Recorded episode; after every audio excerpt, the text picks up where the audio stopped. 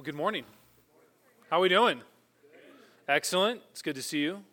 Glad you're here. Thanks for taking some time out of your Sunday to hang out. My name is Mitchell. For those of you I have not been able to meet yet, shake a hand or give a hug or a fist bump to this morning. And I'm grateful to be able to serve here on Stafford Journey. For my wife and I to both be part of the family and now to be able to serve the family is such a blessing. And so I'm grateful for the opportunity to bring the word today and the trust that Scott and Olivia and the leadership board have in me in this way.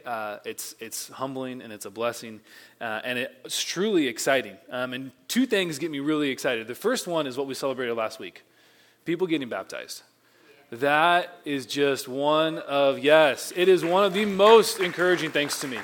To see anybody, just happened to be a bunch of students, which is awesome, but anybody who's willing to take that step in entering the baptism waters and proclaiming their faith and salvation in Jesus Christ and being baptized, being laid to rest their sin, and being raised anew afresh. And I love that. And the second one is actually what we did this morning, communion. In the tradition of the church, this is a time, like Scott was talking about, of a remembrance of what Christ did for humanity. And we are individually a part of that, but us collectively as humans and his desire to reconcile us, to put us back into right relationship and with God and break his own body to pour out his own blood. He went to the cross willingly for us, not because he had to, but because he chose to.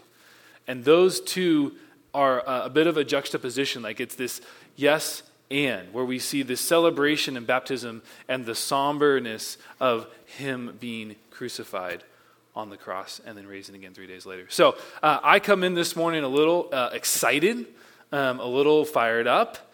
If I make the babies here cry, I'm going to just apologize on the front end because I think when we open the Word of God, it should give us life, and life to the full, as Jesus described it. So we're just going to jump right in today. I think there's a lot in this next chunk of chapter 8 that we're going to look at. But first, we're going to go back because I think it's important. Last week, Scott talked about Jesus being the light of the world, which is a significant I am statement of Jesus. And we see this specifically in John's gospel where he has these I am statements throughout the story. And he says, I am the light of the world. And so with that, let's go back a little bit further, back to the beginning of John chapter 1. Because this is where we actually first hear this statement about Jesus. John 1, verse 1, in the beginning was the Word, and the Word was with God, and the Word was God. He was with God in the beginning. Through him, all things were made. Without him, nothing was made that has been made. In him was life, and that life was the light of all mankind. The light shines in the darkness, and the darkness cannot overcome it. This is a piece of the character of who Christ is. He is the light of the world. He is the light of life. And where his light drives out darkness, darkness can't overcome it. It can't take it back to call itself. And that is true for us. As we receive Christ's salvation, his light indwells within us. Satan and the darkness that he brings, it can't take us over because Christ's light within us. And that brings freedom. That brings freedom in Jesus Christ. And that's a little bit of what we're going to look at today. But I want to preface by just echoing what Scott said last week is that Jesus used some strong words with that chunk of scripture that we looked at last week when he talked to the Pharisees. He was in some ways blunt, in some ways just very direct with these Pharisees that were the ones that knew the word the most, but they were hung up. There was this misunderstanding. They couldn't actually hear the word. They knew the Old Testament word, but they couldn't hear the word, Jesus. They didn't have room to understand what he was saying. And as we head into this next chunk of chapter 8, the same is true. We're going to hear Jesus be really direct, call the Pharisees on some of their stuff. And he's going to make a statement that is in a lot of ways really offensive to them. and in some ways should offend us as well.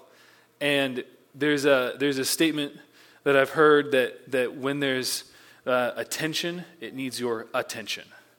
Jesus' words to the Pharisees caused tension within them, and they didn't give it the attention that it needed, and they responded with offense. And so this morning, my prayer is that as we hear these words from Christ and look at these two big points that he pulls for us in chapter 8, that it would actually create tension within us, and that we would pause, and that we would quiet ourselves, and we would discern, and we would allow the Holy Spirit to create space for us to give it attention.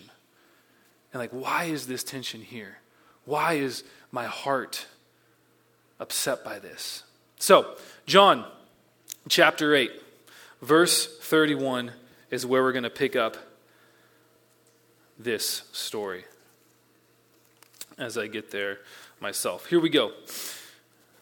To the Jews who had believed him, Jesus said, "If you hold to my teaching, you are really my disciples. Then you will know the truth, and the truth will set you free." They answered him, "We are Abraham's descendants and have never been slaves to anyone. How can you say that we shall be set free?" Jesus replied, "Very truly I tell you, everyone who sins is a slave to sin. Now a slave has no permanent place in the family, but a son belongs to it forever. So if the son sets you free, you will be free indeed. I know that you are Abraham's descendants, yet you are looking for a way to kill me, because you have no room for my word. I am telling you what I have seen in the Father's presence, and you are doing what you have heard from your father." "Abraham is our father," they answered. If you were Abraham's children," Jesus said, "then you would do what Abraham did. As it is, you are looking for a way to kill me, a man who has told you the truth that I heard from God. Abraham did not do such things.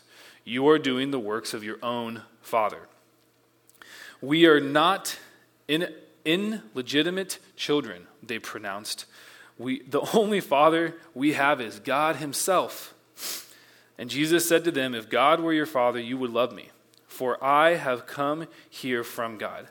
I have not come on my own. God sent me. Why is my language not clear to you? Because you are unable to hear what I say. You belong to your father, the devil, and you want to carry out your father's desires. He was a murderer from the beginning, not holding to the truth, for there is no truth in him. When he lies, he speaks his native language, for he is a liar and the father of lies. Yet because I tell you the truth, you do not believe me. Can any of you prove my guilt of sin? If I am telling the truth, why don't you believe me? Whoever belongs to God hears what God says. The reason you do not hear is that you do not belong to God." Strong words. Here is the elect of the religious leaders, the top tier, the top echelon, and he's saying that their father is Satan, because they're acting in a way as which like their father.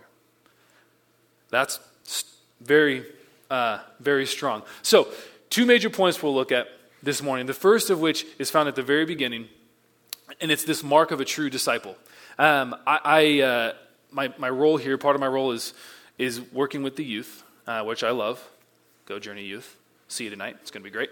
And the other half of my role here is discipleship, which really I think it encompasses the youth aspect too, because I think we're just called to make disciples of all nations, baptizing them in the name of the Father, Son, and Holy Spirit. I just believe that Matthew 28 is how we should function as followers of Jesus. But that discipleship piece, that word, is significant to me because my faith actually became my own and grew because I got discipled, not because I went to church. There's a big difference in there because this aspect is great. Like, I love this. I love coming together with the body of Christ, worshiping, sitting underneath the teaching of the word, connecting, hugging, high-fiving, drinking coffee, laughing, joke. I love it. Serving, it's a huge piece. But for me, in my story, I was not challenged, and I was not pushed, and I was not encouraged until I got in a group with some other guys and my youth pastor and started reading the Bible, talking about it, praying for each other, and trying to live it out. That is discipleship. And Lauren and I were just talking this weekend how, like, for us, like, the things that we remember from our youth pastors, it wasn't youth group. It wasn't any message that they shared or any profound thing that they spoke from stage, but it was sharing life. It was going over to their houses and goofing off and eating way too much pizza and staying up too late or going and swimming in their pool or whatever it may be, going and hitting. We used to go into the batting cages, and I didn't play baseball, and so I was a massive failure, but we'd just go and hit, like, we'd go play mini golf at 10 o'clock at night because you can. Like, those are the things that you remembered of sharing life with each other. And so when we look at this word disciple, it's important that we understand that when we read that in the New Testament, that comes from a Greek root. So the whole New Testament was written in Greek. And so there's a Greek word, which I'm going to try to say. If our friends were here, I don't think they are, Casey and Taylor, they know Greek really well, and they would correct me because I'm going to say it wrong. But the word is, to the best I can say it, mathetes. And it refers to any student, pupil, any follower or apprentice, and it's presented in this, like, is the opposite of a teacher. So you're absorbing, you're following, you're watching, you're not teaching. That's what this word in Greek means, which is where we get to the word disciple, which is means to us, in our definition, a follower. And I think that this word to follow is significant. And unfortunately, we don't have the time to talk about it because we really want to talk about the Word of God. But being a follower of Jesus means that we hear what he says and do what he does, to make it really simple. And in this first chunk of Scripture, we see Jesus calling out the Pharisees because they're not actually doing what he says. They actually don't have any room in them for what he says. Verse 31, the Jews who had believed Jesus, he said this, "If you hold to my teaching, you are really my disciples." So a mark of a true follower of Jesus, a true disciple of Jesus, is someone that holds to his teachings. Somebody that has studied, watched, followed, and then does what they can, their very best, to emulate and to stick to what Jesus taught. Now, Jesus' teachings were full of truth. And capital T truth. This is the trump card. His truth is final and perfect. And he says that his truth will set you free. There's 32. Then you will know the truth. When we hold to his teachings, we will know his truth, and the truth will set us free. Free from what? Free from what? Free from peer pressure. Free from... performance anxiety, maybe free from sin. Christ came to set us free from sin. He came to save sinners, not to try and save society. He came to save people and set people free from our sin that is within us. Which goes, and I said this last time, Genesis chapter 3. We go all the way back to the beginning of creation. Adam and Eve are in the garden. It's beautiful and peaceful, and enter in the serpent. And the serpent deceives Adam and Eve with two temptations and two deceitful statements. The first one, did God really say? Doubting God's word. And the second one, you will be like God.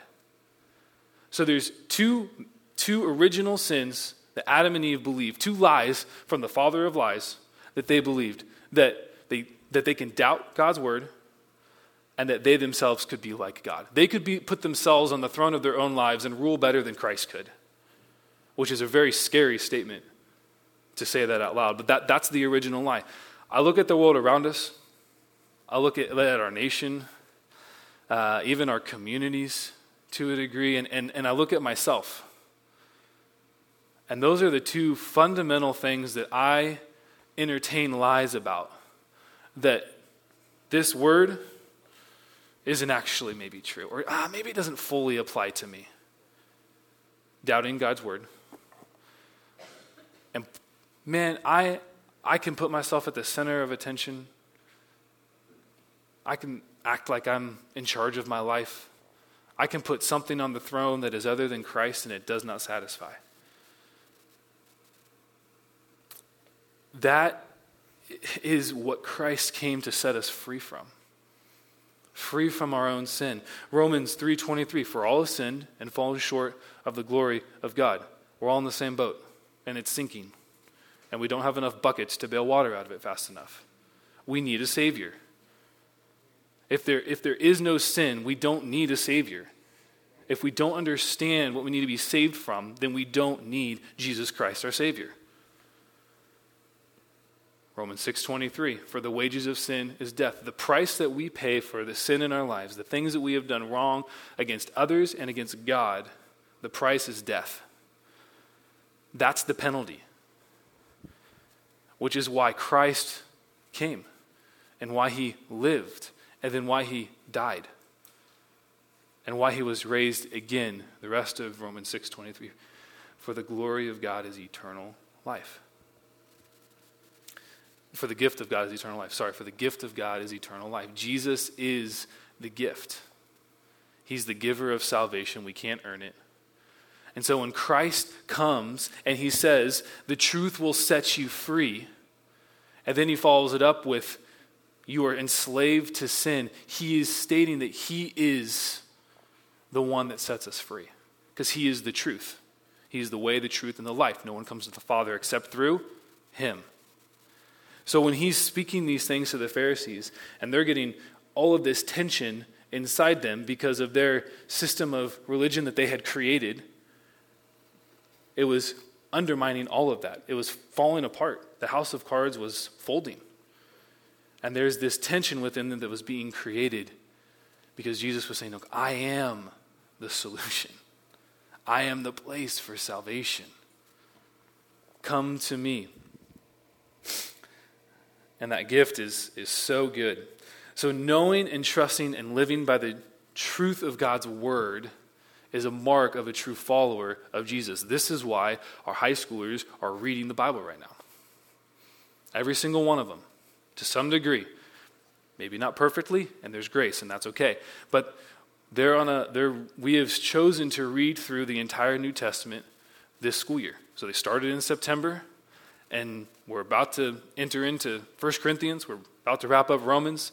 And by the end of this school year, they will have read through the entire New Testament. Why? Because it's truth. And I don't know if students right now need more than truth. Like there's so many lies in our culture that for students that are trying to navigate the schools and navigate culture and navigate friends and navigate sports and navigate dance, and we need truth. And I don't think that is just for students. I think for us as the church, we need truth. We need to know what truth is. The whole old adage of counterfeiters, people that can see counterfeit dollars, and they don't study counterfeit bills, they just study the real thing. And they know the real thing so well that when they see anything that isn't the real thing, they're like, that's not real. Are we as followers of Jesus, do we know the real thing? Do we know truth so well that when we hear it, when we see it, we know that's not it. That's not truthful. That's the mark of a true disciple, of a follower of Jesus. I found this quote by Dallas Willard that I think is really powerful. And Dallas Willard is one of my favorite authors and just an incredible pastor who had an impact on a lot of leaders as well. But he says this, how the disciple lives naturally comes out of who the disciple is. He's getting to identity. As Jesus' disciple, I am his apprentice in kingdom living. I'm living from him, learning from him how to lead my life in the kingdom of the heavens as he would lead my life if he were I. It is my faith in him that led me to become his disciple.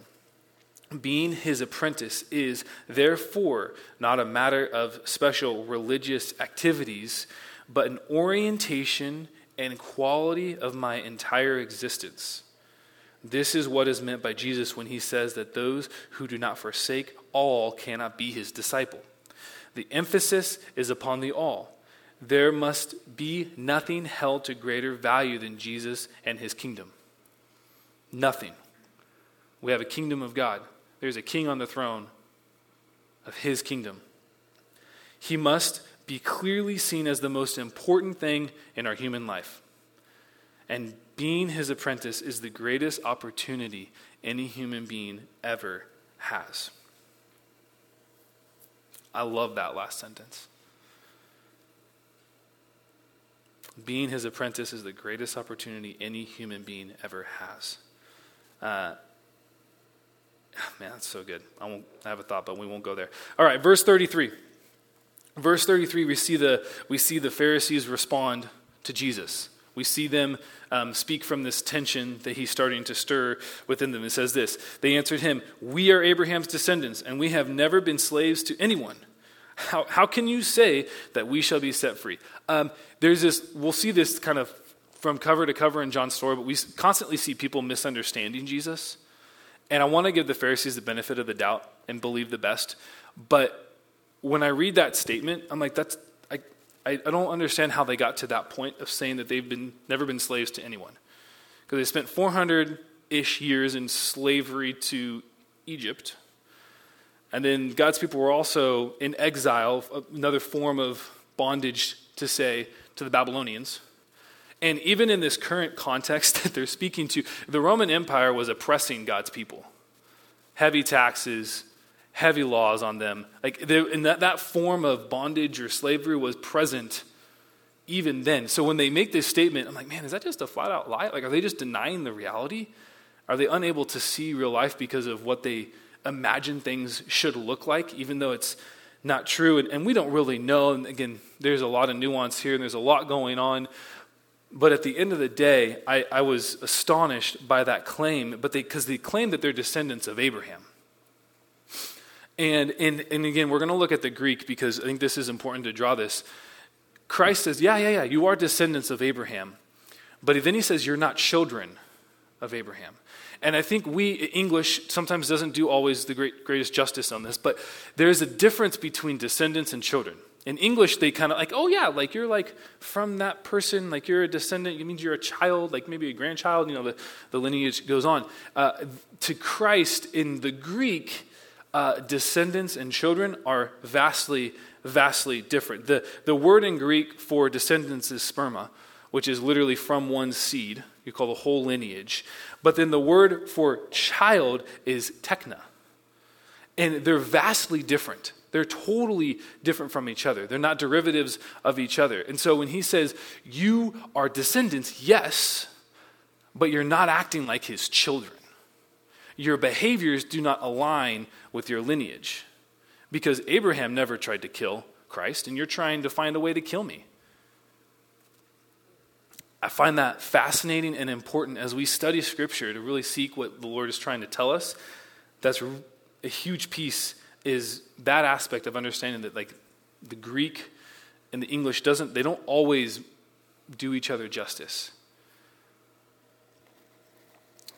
So as we look at this gospel again in verse 43, we have this misunderstandings that keep on happening.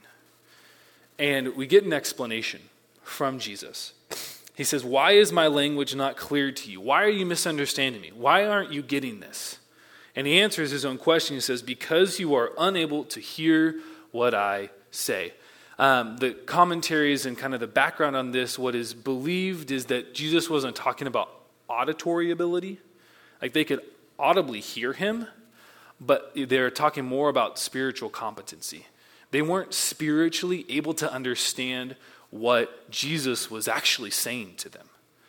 They had their own agenda or their presupposition that they were reading into his words. I don't know about you, but that's happened to me where I say something and somebody takes it a certain way. I'm like, that is not how I meant it to be. And that's frustrating. I'm I'm not Jesus. I'm not saying that. But like, I find that frustrating when I'm not able to communicate well enough. But here, it's not that he's not communicating well. They just don't want to hear what he has to say. And so that brings up the question on my mind is then, are we allowing the Holy Spirit to make room in us for what God has to say to us as a church? Are we creating space to hear from him, to be with him?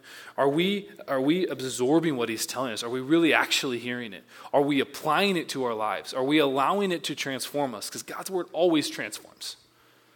It always transforms us. And that backs it up even more. Can you even hear him?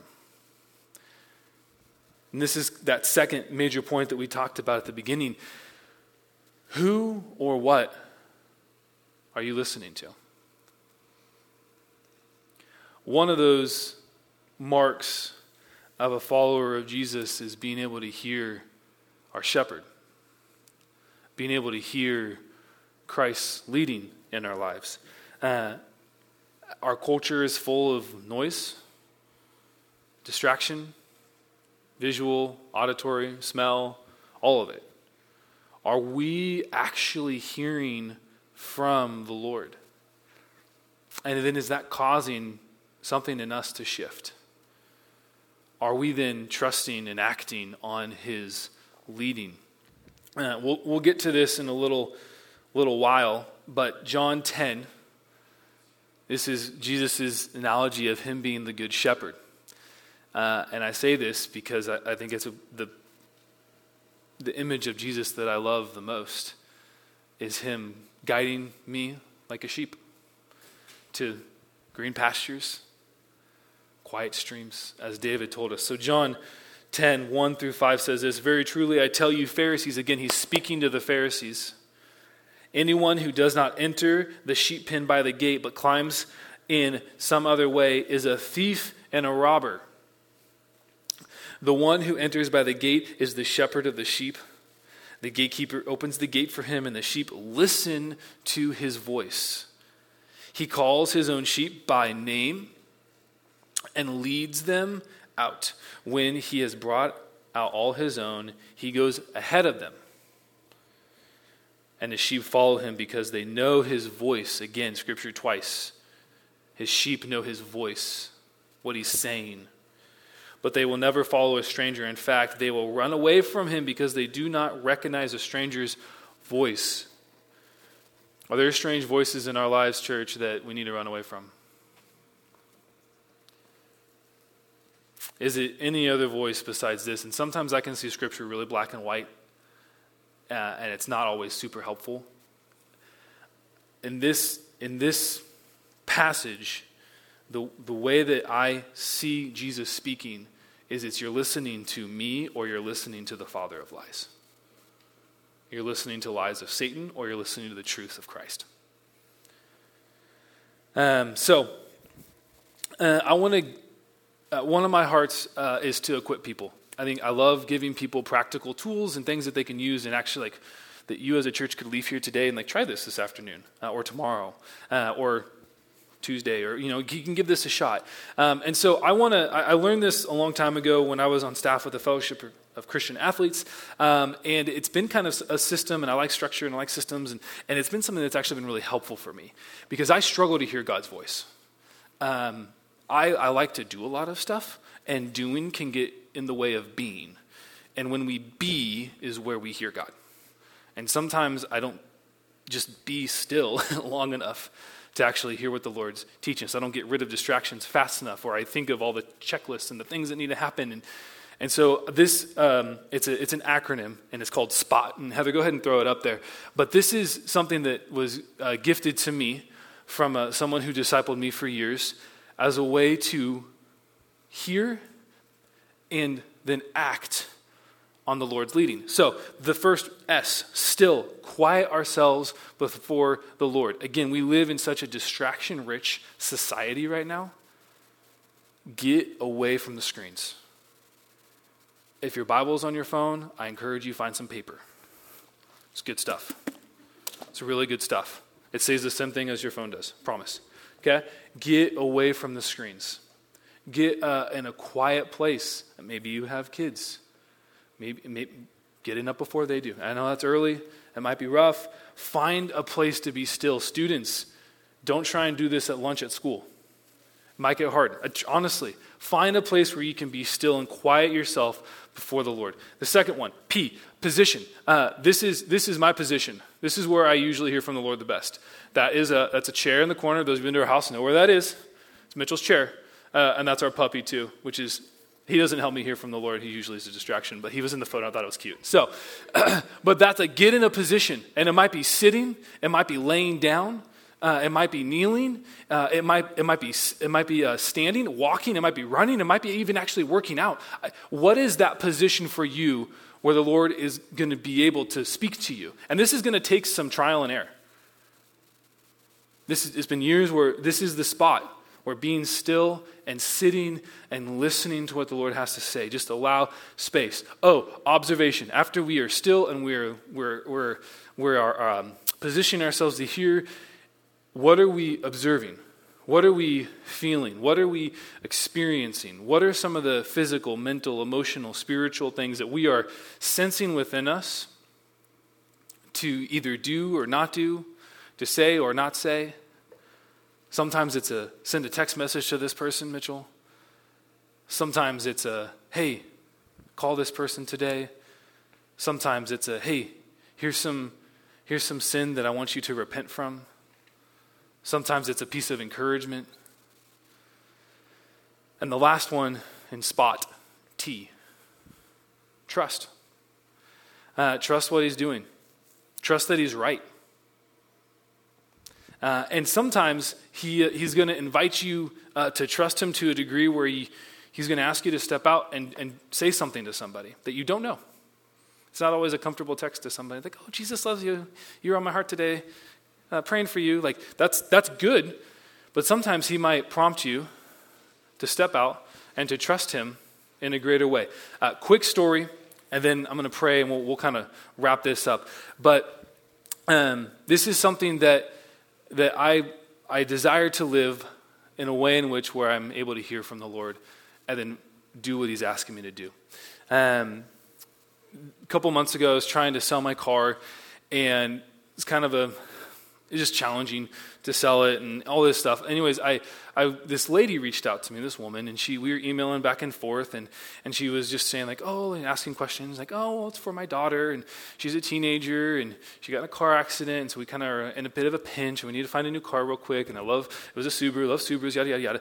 And the whole time I'm just like, man, like, okay, like this is really cool, like mom, daughter, and in my head there was just this thought of like, where's her husband in this journey? Not saying that women can't like initiate and send emails and buy cars, I'm not saying that, but in my head I'm just like, it just seemed a little out of sorts to me. I'm like, okay.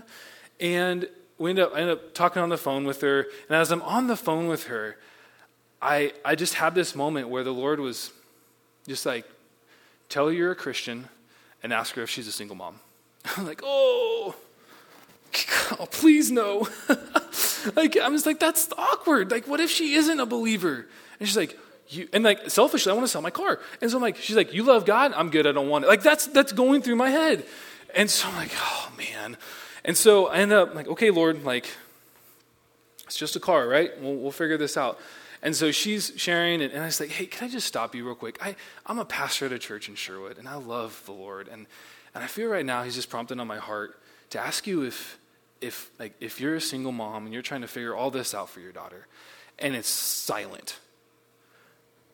And I'm like, oh, shoot. And I hear this woman start to cry. And it's just, it was really powerful. And she, her husband, they had a really messy and awful divorce from what she told me a couple years ago. And she's been kind of on her own, raising two kids. She has an older son and younger son. They go to Rolling Hills. She's an active servant in their high school youth group, loves Jesus. And she had been feeling like she was just alone. Like the Lord just didn't see her. in this season as she's trying to manage all this and work a full-time job and raise two kids and provide a vehicle for her daughter because she works and doesn't really have a whole lot of money to be able to make it happen. It wasn't expected and all these things. And the long story, just the short of it, is that she ended up buying the car, which is totally fine. But in that moment, it wasn't about the car. It was about this woman being reminded that the Lord sees her and cares for her. And it was a beautiful time to be able to just pray for her and share my story, which is my dad left when I was in middle school. I didn't have a father in my life. And I was raised by my single mom for the rest of middle school and 8th grade and then the rest of high school. And to just sit there and I get it. And I understand from a child's perspective, a mom trying to do everything they can do to provide for their kid. That's a big deal. And that was powerful. And her faith grew, and my faith grew, and it was amazing. And this is what, and I use this. I just was still position myself. Okay, Lord, is this really what you're asking me to? This is what I'm feeling. Let's step out and trust. And it doesn't always turn out. Sometimes it's really awkward. And sometimes I get to walk away like I'm a total buffoon. And honestly, I'm well, that's okay. I messed it up. God's perfect. I messed that one up. That's my bad. I heard wrong. We weren't on the same page. And this is why I share these things, is because the Lord desperately and he deeply desires to talk to his kids, us. He wants to lead his sheep, us, his church. His voice is loud. He is speaking constantly to us. Are we in a place where we're able to receive? Or are our hearts hard as a church? Do we not have room for him in our lives? Are we not willing to hear what he has to say because we think we have it figured out? I want to invite you to stand, and I want to read this verse over you before we wrap things up. But I believe that if we want to hear from God, church, we need to be free from sin. Sin is missing the mark. Sin is being off. Sin is an inhibitor. It's a wedge driven between us and Christ. If we want to hear from God, we need to be set free from the sin that's in our lives, which only comes by the work of Jesus Christ on the cross. And repentance, turning back to him, confession of sin, and inviting him to make us whole again. And that gives us boldness. Hebrews 4:16 was the verse that the Lord put on my heart for us all today. It says this: let us then approach God's throne of grace with confidence, so that we may receive mercy and find grace to help us in our times of need. Father, Son, Holy Spirit, we thank you for this morning. We thank you that we can come together and listen to your word, Lord. And Papa, I pray that this body, these people, your kids, your children, that we would have ears to hear the voice of you. That we would hear the leading you have of our lives, because it's very present and it's very real. Lord, that we would orient ourselves in light of your word, that we would change our positioning because of what you've given us in your scriptures, Lord. And I do ask for boldness in this church. I do ask for boldness in your people across the globe to step out in obedience to your leading, to step out to those that maybe it seems awkward for us, but remind us that it's not about us, that it's about you, that you get the glory forever and ever. Amen. We thank you that you desire to use us, Lord, even though we are broken and fallen. We ask all this in the name of Jesus.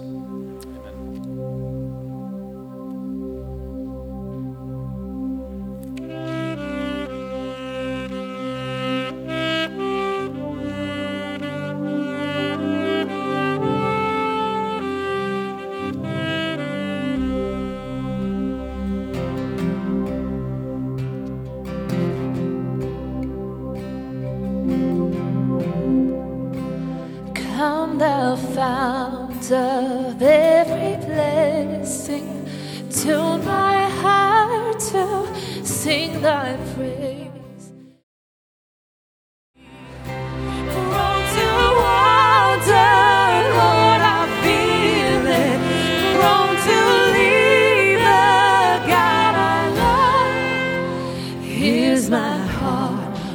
Take and seal it for thy courts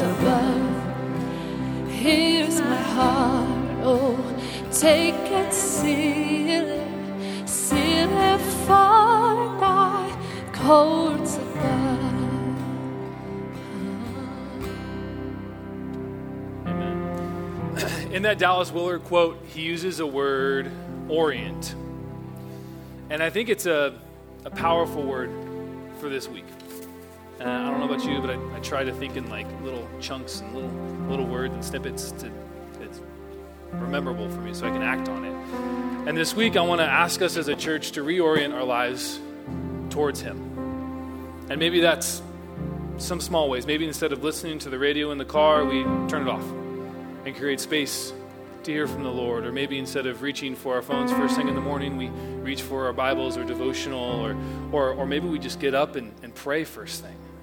Or maybe instead of listening to other music, we listen to worship music for a week. Or what is one small thing this week that the Lord is asking you to do to reorient yourself towards Him?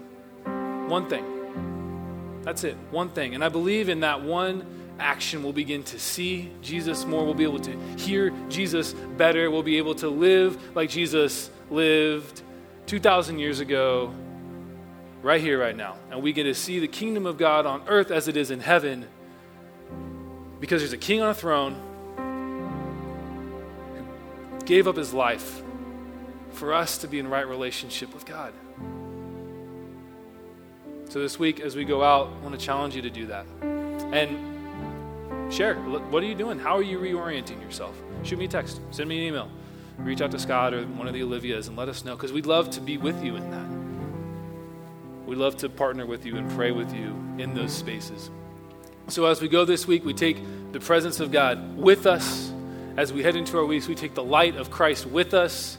As we head into our weeks, God bless you and have a great week. And if you have that connection card, friendly reminder to drop it in the basket on your way out. We'll see you next week.